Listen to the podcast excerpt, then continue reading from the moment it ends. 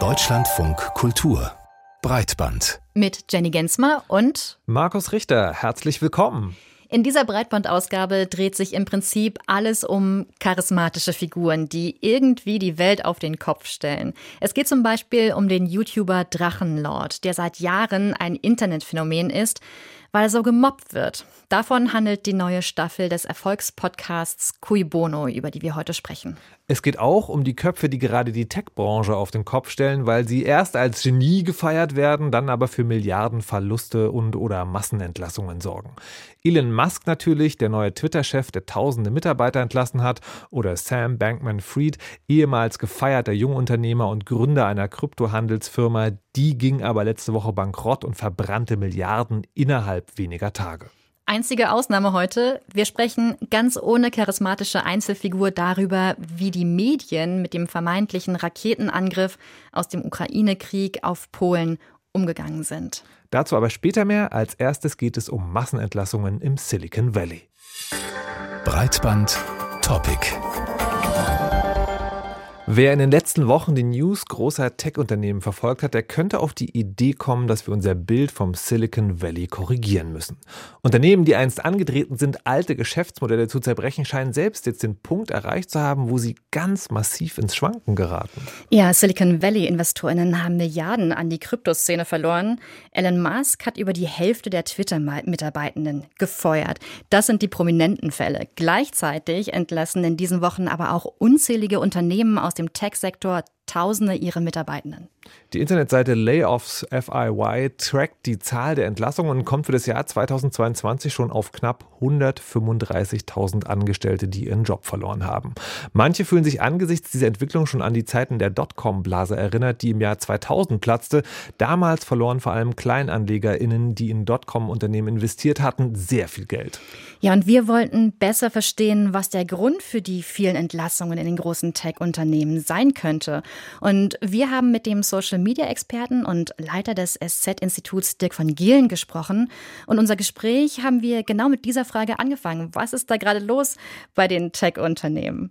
Oh ja, schwierige, schwierige Frage. Ich glaube, es gibt ganz viele unterschiedliche äh, Gründe, die man dafür finden kann. Bei Twitter, wo wir bestimmt gleich nochmal kurz drauf eingehen, ist es sicher nochmal anders gelagert als in der Breite der Branche. Meta, vormals Facebook, hat den Hauptgrund genannt, dass es wohl daran liege, dass sie während der Pandemie zu schnell zu viele Menschen eingestellt haben, die sich dann nicht richtig ins Unternehmen integrieren konnten. Und jetzt stellen sie fest, dass äh, vielleicht doch nicht so viel Personal gebraucht wird und werfen die Leute wieder raus auf eine aus deutschem Arbeitsrecht meist echt erstaunliche Art und Weise, wie da Layoffs oder Kündigungen ausgesprochen werden. Jetzt genau. äh, sind da gleich zwei Dinge angesprochen worden, über die wir nochmal im Detail sprechen können. Das eine ist eben genau Meta. Mark Zuckerberg hat eben diese Entlassung genau damit begründet, zu schnell gewachsen. Ähm, und Menschen sollen auch weniger auf Instagram und Facebook sein. Ist das wirklich der Grund oder ist das eher was Vorgeschobenes?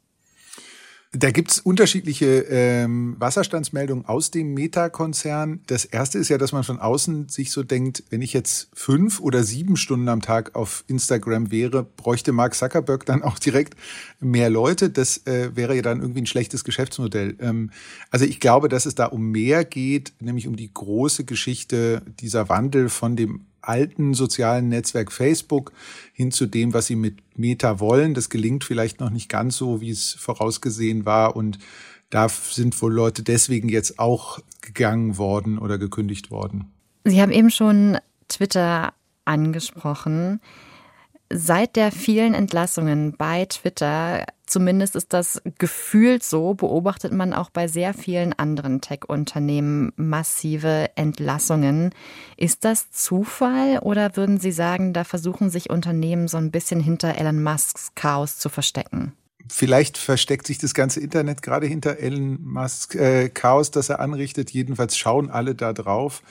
Die Aufmerksamkeit wahnsinnig auf sich ziehende Katastrophe, die wir passenderweise zu Twitter in Echtzeit verfolgen dürfen. Ähm, in dem Zusammenhang kann ich mir das durchaus schon vorstellen, dass man diesen Aufmerksamkeitsschwung mitnimmt, um Dinge zu tun, die man vielleicht ohne diesen klaren Fokus auf das Twitter-Chaos vielleicht stiller oder auch gar nicht vollzogen hätte. Für die Gesamtperspektive spüren wir allerdings schon, dass das, was ähm, man vielleicht, ich habe mal im Archiv geschaut, 2011 schon mal Social Media genannt hat. Ich glaube sogar in Breitband tauchte der Begriff zumindest als Zitat auf.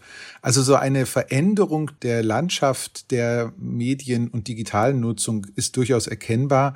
Und das ist nach den Wellen der Pandemie und der Pandemiebekämpfung und der damit einhergehenden Digitalisierung ja auch nicht verwunderlich, dass sich da ein paar festgefahrene oder gelernte Strukturen jetzt wieder verändern und die gehen dann offenbar auch mit Personalveränderungen einher. Jetzt ist ja aber der Social-Teil der Digitalisierung des Silicon Valley nur ein Teil des Marktes, wenn auch ein großer. Aber es gibt ja auch andere Tech-Unternehmen, die ganz massiv unterlassen. Also es geht von Streaming-Diensten wie Netflix über Online-Buchungsplattformen wie Airbnb und Booking bis hin zu so Fahrvermittlungsdiensten wie Uber und Lyft. Ist das Zeitalter dieser, dieser großen Plattformen auch vorbei? Sind die auch müde? Es wäre schön, wenn wir zu einem dezentraleren Internet kämen. Ich glaube, dass das leider nicht der Fall ist, dass wir daraus diesen Schluss jetzt ziehen können, dass durch diese ganzen Layoffs äh, und Kündigungen sich äh, jetzt schon etwas an der Grundstruktur ändert. Also ich glaube, die Plattformeffekte bleiben bestehen. Also dass große Plattformen davon profitieren, wenn da auf einen Schlag viele Leute sind und die dann dadurch viel attraktiver werden. Diese Grundthematiken, die bleiben bestehen. Es häutet sich, glaube ich, gerade etwas in der Art, wie wir das Internet benutzen. Und all die Punkte, die Sie gerade aufgezählt haben, sind Nutzungsszenarien des Internets, obwohl sie eigentlich im ersten Blick nicht zwingend ein äh, Endgerät äh, verlangen. Also man mietet irgendein ein, äh, Roller, ein Fahrrad, ein was auch immer Mobilitätsgerät und benutzt damit das Internet. Man kauft ein, lässt sich Essen liefern.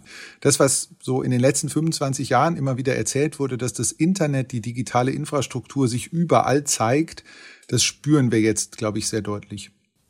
Das heißt, nach den vielen Massenentlassungen eine der Auswirkungen könnte sein, wir nutzen das Internet anders. Meinen Sie das? Also wir nutzen das Internet definitiv anders als vor fünf Jahren. Viel intensiver, viel selbstverständlicher Bestandteil des Lebens. Und das zeigt sich dann in daraus abgeleiteten Geschäftsmodellen, weil alle Fragen, die wir gerade diskutieren, sind natürlich Fragen der kommerziellen Nutzung. Wohin richten wir unsere Aufmerksamkeit? Und wenn wir unsere Aufmerksamkeit irgendwo hinrichten, ist das oder, oder dahin lenken, ist das der erste Schritt um darauf Geschäftsmodelle aufzubauen. Und das verschiebt sich gerade ein bisschen. Also wir erleben wieder so, ein, so ein, eine Rückkehr zu vielen Treffen, die vorher virtuell stattgefunden haben, die jetzt in echt stattfinden. Wenn wir jetzt einfach mal so zwei, zweieinhalb Jahre nach vorne spulen, dann werden wir auf jeden Fall im Rückblick auf den Winter 2022 neben allen weltpolitischen Katastrophen schon auch sehen, dass wir eine digitale Häutungsphase haben, in der wir gerade eben sind, wo irgendeine andere Zukunft zum Beispiel für Twitter daraus entsteht, wo irgendeine andere Zukunft vielleicht aus einem Mastodon-Projekt ähm, äh, erwächst, die wir uns heute auch so noch nicht vorstellen können. Mastodon ist ja jetzt eine, eine dezentralisierte, eine, ein Community-Projekt, könnte man sagen. Aber wir bleiben noch mal ein bisschen im Silicon Valley. Könnte man bei all den Änderungen, die jetzt anstehen, vielleicht auch vermuten, dass sich das Herz des Silicon Valley im, im Gedanken ändern würde? Weil es ist ja, da steht, also hinter allem steht ja diese große Techno-Idee, alles für jedes menschliche und gesellschaftliche Problem hat man eine technische Lösung, man ist ganz schnell, man bringt Industrien zu Fall, man schafft Neues und man wächst immer unendlich weiter. Wird sich diese Einstellung, die, dieses Ideal jetzt ändern? Ich glaube, ja und nein. Ich will mal für beide Seiten äh, die Argumente sagen. Das Ganze, was wir da gerade beobachten, gerade um die Figur Elon Musk, ist ja quasi das Skript für einen Kinofilm, weil wir es halt hier mit so einem Geniekult zu tun haben. Also alle Entscheidungen, die man von Elon Musk von außen sieht, basieren ja darauf, dass ihm Fachleute sagen, das ist falsch, was du jetzt machst. Und er macht es, weil er selber glaubt, er sei ein Genie. Das ist ihm offenbar ein bisschen zu oft gesagt worden und jetzt glaubt er daran. Das heißt, was wir an diesem Geniekult von, von Elon Musk sehen, ist, dass diese gesamte Idee von New Work und wir arbeiten in agilen Strukturen zusammen und es entscheidet nicht mehr der eine, der der vermeintlich größte, schlauste oder reichste im Raum ist, sondern es entscheidet die Klugheit der Masse, die Klugheit des Teams, die wird hier so ad absurdum geführt, dass man sie schon fast wieder als richtig erkennt. Also das, was, was Elon Musk da alles macht, belegt, dass eigentlich New Work notwendig wäre. Und nur weil da einer sich für ein Genie hält, ist das noch nicht zwingend richtig. So, das äh, könnte sein, dass das dazu führt, um auf Ihre Frage zurückzukommen, dass es ein Indiz dafür sein könnte, dass sich da etwas ändert. Auf der anderen Seite sieht man aber, dass der, der am meisten Geld hat, sich ja dann doch irgendwie durchsetzt. Und das wäre ein deutliches Indiz dafür, dass sich vielleicht doch nichts ändert an dieser rein kommerziellen Erzählung von The Winner Takes It All und wenn ich hier nur der Chef bin, dann bestimme ich alles. Der Journalist Dirk von Gehlen über die Massenentlassungen bei den großen Tech-Unternehmen gerade im Silicon Valley und er sagt, die digitalen Dienste werden sich verändern, nur ob zum Guten oder zum Schlechten, das werden wir leider erst in der Zukunft sehen. Wir danken für das Gespräch hier im Deutschlandfunk Kultur. Breitbandbesprechung. Angefangen hat es wie ein eine ja, klassische Silicon Valley-Geschichte. Ein junger Typ mit Elite-Ausbildung gründet eine Firma und überzeugt einflussreiche InvestorInnen, ihm Millionen zu geben. Es geht um Sam Bankman-Fried, den CEO und Gründer von FTX, einer der ja, ehemals größten Kryptowährungsbörsen der Welt und ja, den ehemaligen CEO von FTX. Bis vor zwei Wochen galten nämlich diese Superlative noch. Dann explodierte FTX nahezu, als die ersten Berichte über Solvenzprobleme bei der Kryptobörse die Runde machten. Das Vertrauen der AnlegerInnen rauschte in den Keller. Die Token, so heißen die, mit denen FTX handelte, verloren massiv an Wert und die AnlegerInnen wollten ihr Geld abziehen. Aber die wenigsten hatten dazu tatsächlich noch die Möglichkeit. Denn stellte sich heraus, FTX war längst zahlungsunfähig. Nicht nur, weil so viele Kundinnen ihr Geld auf einmal wiederhaben wollten, sondern auch, weil FTX, wie es scheint, Kundengelder verzockt und Investorinnen Gelder in die eigene Tasche gesteckt hat.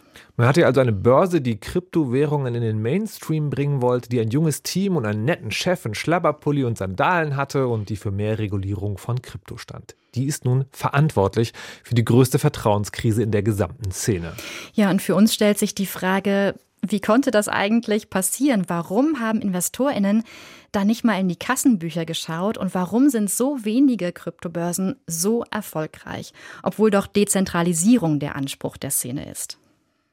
Darüber haben wir mit Nadine Graf gesprochen, Finanzredakteurin beim Magazin für digitale Wirtschaft T3N. Und unsere erste Frage an Sie war, was ist da eigentlich passiert? Hat Sam Bankman-Fried einfach nur betrogen? Das, was FTX gemacht hat, war, wenn man nichts Böses unterstellen möchte, wahrscheinlich sehr, sehr unglückliche Unternehmensführung. Es werden aber auch kriminelle Absichten unterstellt. Das sind ähm, bislang Vermutungen und, und Gerüchte, die die Behörden in verschiedenen Ländern ermitteln. Ähm, genau. Der konkrete Fall wird eine Weile dauern, bis der wirklich komplett aufgeklärt und mhm. abgewickelt ist. Aber das Spannende, wenn man drauf guckt, ist ja, wie konnte es überhaupt dazu kommen, in einer Finanzwelt, die ja eigentlich dazu angetreten war, dezentralisiert zu sein also sich zu verteilen, gibt es nur wenige große Börsen und FTX war eben eine davon. Daneben gibt es zum Beispiel noch Binance und Coinbase. Das Versprechen wurde also gar nicht eingelöst der Dezentralisierung und erst dadurch ist ja dieser große Schaden auch möglich gewesen. Aber warum ist das überhaupt so? Warum fokussiert sich dieser Markt mit dem dezentralen Versprechen dann doch auf so wenige Anbieter? Genau, also dazu muss man sehen, dass sowohl FTX als auch Binance und Coinbase zentralisierte Anbieter sind, den Handel mit Kryptowährungen auf eine zentrale Art und Weise anbieten. Das heißt, es sind Unternehmen, die da als Vermittler äh, eingehen und dass es eben nicht dieser dezentrale Ansatz mit dem Bitcoin zum Beispiel angetreten ist. Das wäre dann eher im dezentralen Finanzbereich zu finden. Das ist aber sehr viel weniger benutzerfreundlich, aufwendiger. Es gibt keinen Kundenservice, den man anrufen kann, wenn die Wallet, also da, wo die Kryptowerte gehalten werden, wenn man dazu den Zugang verloren hat, dann kann es sein, dass das ganze Geld weg ist, weil es zum Beispiel ja keinen Kundenservice gibt, den man einfach so anrufen könnte. Es ist also sehr viel mehr Eigenverantwortung ähm, gefragt und wie gesagt, es ist noch viel aufwendiger, erfordert einfach viel mehr Wissen, um sich dort zu bewegen. Deswegen greifen einfach viele auf solche zentralen Angebote zurück was auch erstmal nichts Schlimmes ist.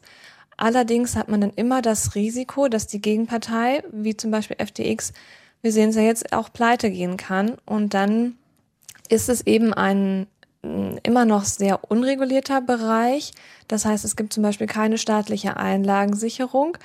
Und es ist gut möglich, dass viele der Kundengelder, die bei FTX lagen, äh, damit dann auch weg sind mit der Insolvenz. Ja, Sie haben das gerade schon erklärt. Kryptobörsen wie FTX versuchen, eine breite Masse anzusprechen, zum Beispiel indem sie den ganzen Handel mit Kryptoprodukten einfacher machen, aber auch indem sie zum Beispiel sichtbarer sind, äh, zum Beispiel im, im Sport. Darüber hinaus versprechen sie eine gute Geldanlage. Würden Sie sagen, dass in den Medien ausreichend über die Risiken von Krypto als Investment informiert wird? Also ich glaube generell ist die Berichterstattung über Kryptowährungen und den Kryptomarkt ja noch ein ziemliches Nischenthema. Es ist natürlich so, dass das Ganze sehr unreguliert ist und zum Beispiel, wenn man solche gehebelten Produkte oder generell sehr risikoreiche Produkte bei Banken nachfragt, dann muss man erstmal nachweisen, dass man da oder zumindest angeben, dass man Ahnung von der Materie hat. Das muss man natürlich bei Kryptobörsen nicht, zumindest nicht, wenn sie nicht reguliert sind deswegen ist auf jeden Fall viel mehr Aufklärung davon nöten. Und die sehe ich jetzt gerade noch nicht wirklich in den Medien und vor allem nicht in den Massenmedien. Jetzt haben Sie ein anderes Konzept angesprochen, was auch helfen kann, wenn es um Milliardensummen geht, die potenziell irgendwie verschwinden können, nämlich Regulierung. Hinter diesen Börsen stecken ja fast immer irgendwelche Offshore-Firmen, wo man den Sitz manchmal gar nicht genau nachvollziehen kann und die entziehen sich eben auch jeder normalen Finanzmarktregulierung. Jetzt wird schon dran gearbeitet, sowohl in der EU als auch in der USA, dass man das vielleicht ändert. Aber halten Sie da staatliches Eingreifen dann für sinnvoll? Ja, auf jeden Fall. Ich glaube, staatliches Eingreifen kann den Markt einfach nur sicherer machen oder kann den Markt sicherer machen, was auch von sehr vielen seriösen Unternehmen und Playern im Markt gefordert wird, dass da einfach mehr reguliert wird von staatlicher Seite, ist auf jeden Fall also gewollt. Allerdings gibt es auch die Gefahr, dass überreguliert wird. Das heißt, dass jetzt sozusagen mit der großen Keule draufgehauen wird, weil ja jetzt man gesehen hat, es kann auch daneben gehen. Und das halte ich dann oder sagen auch viele Krypto-Experten, dass das vielleicht dann auch äh, schaden kann, dass dann zu viel Innovation gestoppt wird. Aber genau, zum ersten Mal ist Regulierung nichts Schlechtes und Regulierung hilft auch, Planungssicherheit für Unternehmen zu bieten. Unternehmen haben den Kryptomarkt, aber auch Themen wie NFTs und Metaverse mehr auf dem Schirm und das geht eben nur, wenn dieser wilde Westen ein bisschen weniger wild ist. Ganz interessant finde ich, dass sich ja die Bitcoin-Community gerade stark von FTX und auch allgemein von anderen Kryptoprodukten distanziert. Woran liegt das? Ähm, wo sind die Unterschiede zwischen diesen beiden Krypto-Communities? Also zum einen, genau, gibt es ja so ein bisschen die Bitcoin-Hardliner, die sehr auf Dezentralität pochen und äh, sozusagen auf das Grundmanifest von Bitcoin, was ja die erste Kryptowährung war. Dann gibt es wiederum natürlich Player wie Kryptobörsen, die zentralisierte Anwendungen anbieten und damit ihr Geld machen. Äh, das ist natürlich dann wiederum eine ganz andere Fraktion. Zum anderen glaube ich, dass einfach Sam Bankman-Fried, der ähm, ehemalige CEO und Gründer von FTX, eine sehr polarisierende Person ist in der Welt äh, der Kryptowährung. Und zwar wurde er zuerst ein bisschen als Wunderkind der Kryptoszene gesehen, auch teilweise als Retter, ähm, weil er FTX verschiedene andere Firmen aufgekauft hat, als es im Sommer noch sehr schlecht stand um einige Firmen, die, die äh, pleite gegangen sind. Jetzt hat diese Fassade in den letzten 14 Tagen gezeigt, dass es quasi nur eine Fassade ist des Wunderkind und Retters. Und da polarisiert Sam Bankman-Fried auf jeden Fall und ähm, teilt wahrscheinlich auch äh, die Lager. Nadine Graf vom T3N Magazin hat mit uns darüber gesprochen, wie eine der größten Kryptobörsen der Welt insolvent gegangen ist und warum sich der Kryptomarkt immer mehr vom Prinzip der Dezentralität verabschiedet hat. Ich würde das gerne noch mal ein bisschen aufgreifen, dieses Verabschieden vom Prinzip der Dezentralität und vielleicht können wir noch mal auf die Suche gehen, warum? Warum ist das so? Und um, um einen weiteren Bogen zu standen und zu zeigen, dass es vielleicht nicht nur hier ein Problem ist, es gibt ja auch gerade den, äh, den Exodus von Twitter zu Mastodon, also viele Heavy-User ähm, gehen dahin. Und das ist ja auch eine dezentrale Plattform im Ansatz. Da könnte man auf verschiedene Server-Instanzen gehen, also ähnlich sozusagen, wie man sich E-Mail auswählt. Und auch hier ist ja irgendwie zu beobachten, es gibt einzelne große Instanzen, die eine zentrale Rolle in diesem ganzen Prozess spielen. Und da sind wir dann schon wieder. Ne? Also die NutzerInnen es, es gibt ein dezentrales Angebot, jeder könnte auf seiner Wiese sein, aber es wird halt nicht genutzt. Sie gehen halt zu den großen Kryptobörsen oder zu den großen Instanzen und es gibt auch in anderen Bereichen sicherlich Beispiele. Kann man das einfach da auf die NutzerInnen schieben? ihr, ihr seid schuld, dass Dezentralität schief geht? Nee, finde ich gar nicht, weil ich finde, das kommt so äh, zurück auf dieser Frage, was müssen wir alles wissen über unseren Alltag? Muss ich jede Technologie verstehen? Ähm, muss ich jedes Programm durchblicken oder muss ich auch mein Auto reparieren können oder sowas, ne? ohne ähm, mir von jemandem Hilfe holen zu können?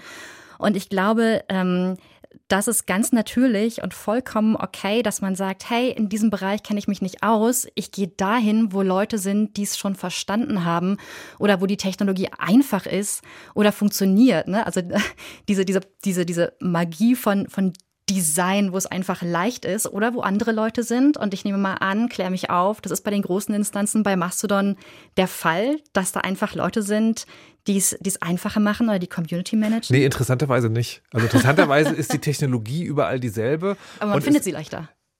Auch das nur bedingt. Also es gibt eine Instanz, Mastodon.social. Das ist die von dem Menschen, der die Programmierung der Software dahinter verantwortet. Und das ist sozusagen so eine Art natürlicher Anlaufpunkt. Und das ist auch eine der oder die größte, glaube ich sogar. Aber trotzdem gibt es so eine Tendenz, zum Beispiel, wenn jemand ähm, eine Instanz aufmacht zu einem bestimmten Thema. Also es gibt es zum Beispiel JournalistInnen-Instanzen. Und dann sind alle auf einmal dort. Und das ist aber eigentlich nicht die Idee. Es ist ein verständliches Prinzip, aber nicht die Idee. Und die andere Frage, die ich mir aber gerade stelle, weil du gesagt hattest, ähm, es, geht, es geht darum, ich, ich will das nicht verstehen. Ich möchte, ich möchte das sozusagen mit niedrigschwelligstem Aufwand irgendwie begreifen können. Vielleicht könnte man hier, weil wir auch in einem Interview jetzt gerade über die Medien gesprochen haben, auch da eine Verantwortung sehen. Vielleicht wird auch nicht genug erklärt.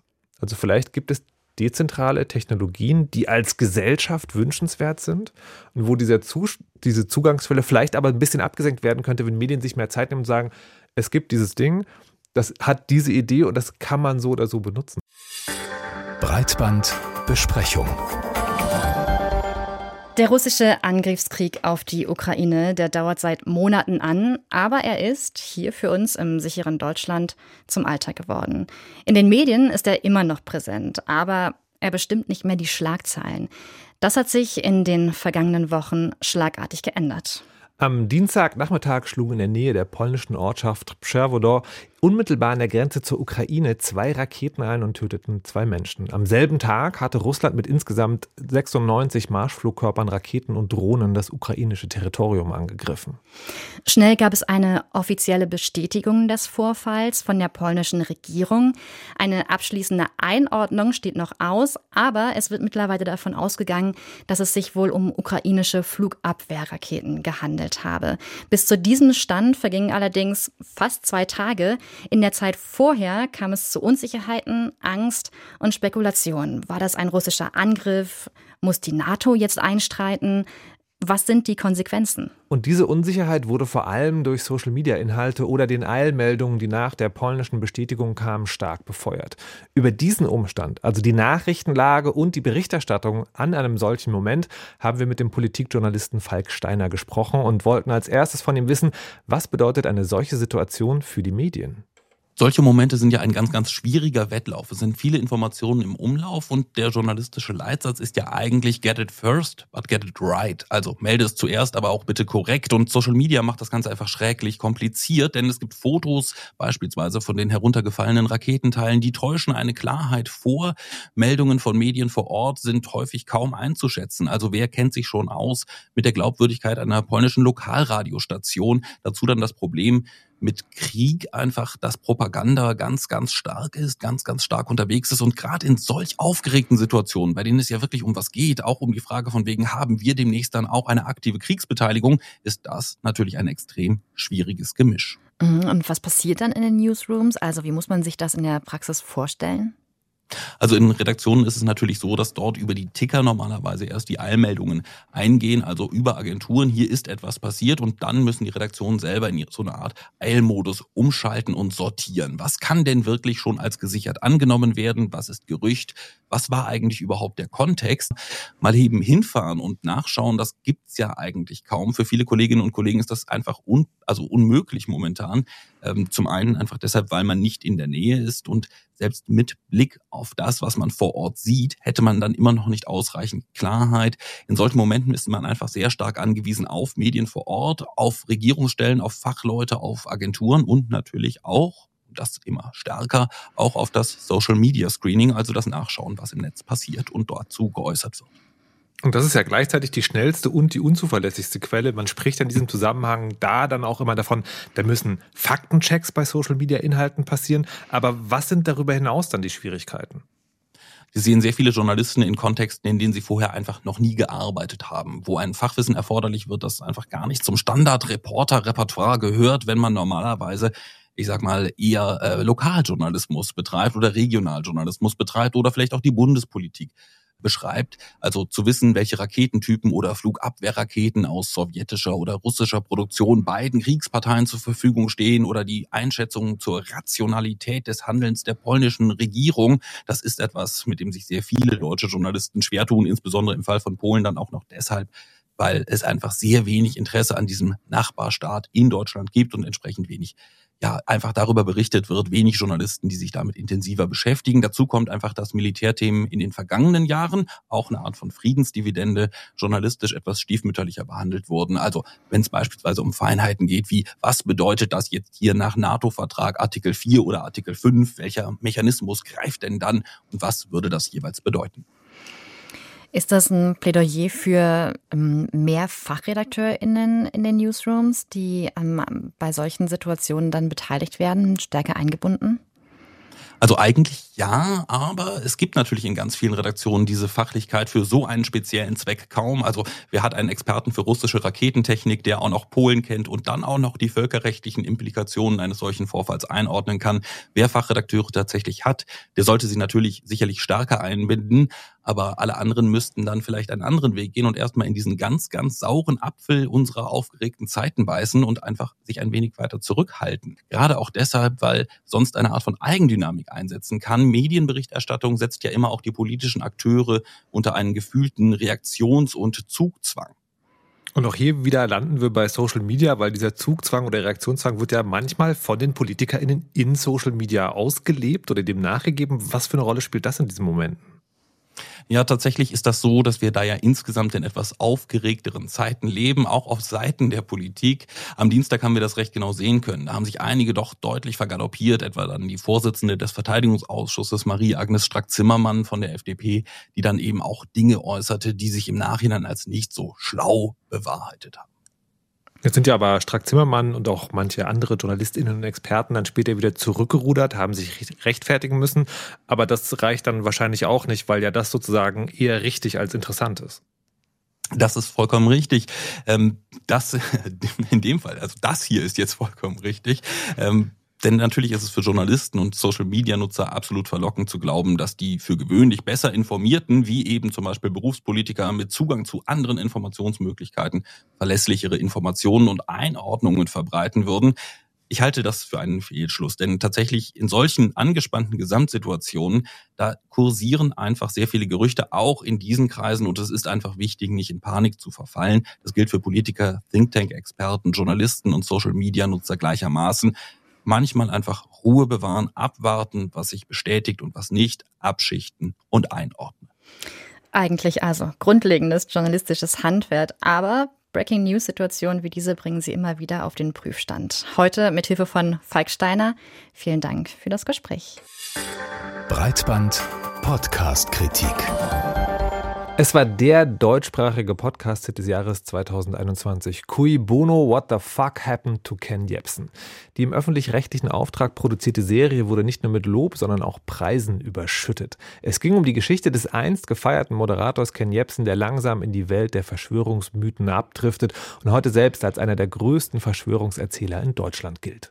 Nun ist diese Woche die zweite Staffel von Cui Bono an den Start gegangen und ein paar Sachen sind anders. Erstmal es kein öffentlich-rechtliches Produkt mehr, sondern dieses Mal ist RTL der Auftraggeber. Außerdem geht es um ein zumindest auf den ersten Blick ganz neues Thema. Die MacherInnen beschäftigen sich nämlich mit dem Phänomen des YouTubers Drachenlord.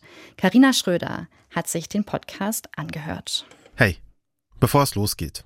Die ersten paar Minuten der neuen Folgen von Cui Bono klingen vertraut. Wie schon in der ersten Staffel geht es um einen Mann, den YouTuber Rainer Winkler, aka Drachenlord. So, ähm, heute wieder ein Stullenvideo oder ein Projekt Brotvideo. Wichtigste Zutat natürlich dafür Brot. Im heutigen Fall nehme ich noch Eier dazu. Die Liebe zur Metalmusik und zu sagen, was ihm durch den Kopf geht. Das hat ihn nicht berühmt gemacht sondern wie die Menschen im Internet auf seine Videos reagieren. Du bist der fetteste, dümmste Idiot, den ich je in meinem ganzen Leben gesehen habe. Und da kommen wir auch zum zweiten bekannten Baustein aus der vorherigen Staffel. Neben dem Mann geht es um ein gesellschaftliches Problem, das sich im Internet zeigt. Ich glaube nicht, dass es andere YouTuber gibt, die so extrem mm, brutalst fertig gemacht werden wie ich sag ich jetzt mal. Ich werde ja auf äh, ungefähr 600 verschiedenen Facebook-Seiten gehatet. Ich werde auf zigtausend verschiedenen... YouTube Als der Drachenlord mit seinem YouTube-Kanal 2011 anfängt, ist der klein und unscheinbar. Doch im Laufe der Jahre findet sich eine Gruppe von Menschen zusammen. Hater, die den Drachenlord erst online und dann im realen Leben mobben. Zunächst scheint ihm die Aufmerksamkeit zu gefallen, die er dadurch für seinen Kanal bekommt. Doch irgendwann nimmt alles überhand. Rainer Winkler wird selbst gewalttätig gegenüber dem Mob vor seiner Haustür, stand dafür auch vor Gericht. Doch der Einzelfall geht uns alle etwas an, mahnt die entspannte, oft zurückhaltende Stimme von Host Cash Rauberos. Es geht um das Internet und um Öffentlichkeit und wie wir dieses Spiel um Aufmerksamkeit spielen. Ein Spiel, das uns alle als Gesellschaft verändert hat. Es geht also, mal wieder auch, um uns. Aufmerksame Ohren haben es schon gemerkt. Auch Wer hat Angst vorm Drachenlord ist wieder schön produziert, mit viel Musik. Doch während in Staffel 1, dem Fall des Verschwörungstheoretikers Ken Jebsen, das Ganze noch so klang. Sein schnelles Sprechen. Überhaupt nicht. Ja, ich meine, für so etwas gibt es doch Profis, sogenannte Alleinunterhalter. Menschen, die sich mit ihnen doch völlig allein unterhalten. Menschen, bei denen sie gar nicht zu Wort kommen. Was kann ich für sie? Das ist sowas wie sein Markenzeichen. Laut, bunt, wild. Scheinbar atemlos, wie Ken Jebsen selbst, sind wir 2021 durch die sechs Folgen gerast. Viele haben das damals, ganz im Gegensatz zu mir, sicherlich gemocht. Immerhin war die erste Staffel sehr erfolgreich. Dahingegen ist die zweite Staffel fast schon brav, ruhig und zart erzählt. Und einmal kocht er sogar. Irgendwas mit Kartoffeln. Ich werde mal jetzt äh, kurz was machen. Ich muss mal kurz meine Mutter anrufen. Äh, weil ich sie jetzt fragen muss, ob ich jetzt die Kartoffeln kochen muss oder nicht. Irgendwie passend in Anbetracht des Protagonisten. Manchmal lassen die MacherInnen Musik sogar einfach nur stehen. Ich finde es echt klasse. Damit wir Hörenden mal Luft holen können. Und auch Host Kesh Rauberos selbst ist anders, persönlicher. In seinem Dilettantismus ist das alles irgendwie einnehmend. Winkler ist komplett unbeeindruckt davon, dass es nicht so gut läuft. Und das ist wiederum irgendwie ziemlich beeindruckend. Im Vergleich zu anderen Podcast-Hosts gibt er immer noch wenig von sich als Personenpreis und zeigt nur dezent Haltung. Davon hätte ich gern mehr. Aber immerhin, es ist deutlich mehr als in der ersten Staffel. So höre ich gleich viel lieber zu. Und es gibt noch etwas, was ich aus Staffel 1 nicht vermisse. Diese Momente, in denen KollegInnen Rechercheergebnisse von einem Blatt ablesen. Im Fall Drachenlord ist Keschrauberos alleiniger Erzähler. Dennoch holt er sich externe Expertise von Menschen, die sich mit dem Fall auskennen, wie der Polizist Siegfried Alchut. Mach mal zu wegen der Nebengeräusche. Er und seine Kollegen wurden oft gerufen, wenn der Drachenlord zu Hause wieder Besuch von seinen Hatern bekommen hat. Die Person selber kannten wir schon länger. Da gab es im Vorfeld schon das eine oder andere Verkehrsdelikt, wo er auffällig wurde. Achut ist Beamter. Ist jetzt nicht despektierlich gemeint, aber das merkt man auch. Er achtet auf seine Wortwahl, schaut immer wieder zum Mikrofon. Er ist auf Korrektheit bedacht. Gesprächspartner mit einem persönlichen Kommentar, eine Einschätzung zur Person zu versehen, auch das ist neu und gefällt. Und dann setzen die Machenden noch auf weniger Stimmen. Zum Vergleich. In der ersten Folge zu Ken Jebsen kommen fast zehn GesprächspartnerInnen zu Wort. Beim Drachenlord ist es in der ersten Folge einer. Es ist nicht so dicht, nicht so prall gefüllt mit Informationen und auch damit schöner zum Anhören. Der Fokus auf den Drachenlord ist klarer, was aber nicht bedeutet, dass sich die Machenden keinen Ausflug gönnen. In Folge 3 geht es nur um Reality TV. Big Brother hat angefangen. Dem Vorläufer von dem, was wir heute häufig in den sozialen Medien sehen und Menschen wie Drachenlord auf YouTube tun. Echten Menschen bei echten Gefühlen zuschauen. Im Frühjahr 2000 gibt es im deutschen Fernsehen nichts, was die Leute spannender finden. Und die echten, normalen Menschen werden zu Stars. Doch bei all dem Lob muss ich zugeben, ich erfahre nichts Neues über den Drachenlord. Jedenfalls nicht in den vier von insgesamt fünf veröffentlichten Folgen. Plus, wieder einmal kommt er selbst nur als Schnipsel aus seinen YouTube-Videos zu Wort. Es wird über und nicht mit ihm geredet. Es beschleicht mich das Gefühl, dass ich als internetaffiner Mensch am Ende nicht die richtige Zielgruppe bin. Dennoch, für den Klang und das schöne Erzählen lohnt sich die Staffel 2 auf jeden Fall. Carina Schröder über Cui Bono, Wer hat Angst vorm Drachenlord? Die Folgen werden wochenweise auf allen Podcast-Plattformen veröffentlicht oder man kann sich in der RTL Plus App vier von fünf Folgen jetzt schon anhören. Kleine Randnotiz noch, Cui Bono ist nicht der einzige Podcast, der vom öffentlich-rechtlichen Lager dorthin gewechselt ist. Auch das Format Bratwurst und Baklava, ehemals vom WDR, ist jetzt auf RTL zu finden. Ob das jetzt zwei Einzelfälle sind oder sich da vielleicht eine Bewegung abzeichnet, das könnte noch spannend werden. Der Podcastmarkt ist ja heiß umkämpft. Wir bleiben da dran. Allerdings nicht mehr heute, denn das war Breitband für diese Woche. Wenn Sie mögen, hören Sie uns nächste Woche wieder. Bis dahin freuen wir uns über Kommentare und Feedback unter breitband.deutschlandradio.de und immer noch auf Twitter unter Breitband oder über Empfehlungen und Rezensionen auf der Podcast-Plattform, auf der Sie uns jetzt gerade in diesem Moment hören. Wir sind Markus Richter und Jenny Gensmer und das war Breitband vom Deutschlandfunk Kultur. Tschüss. Tschüss.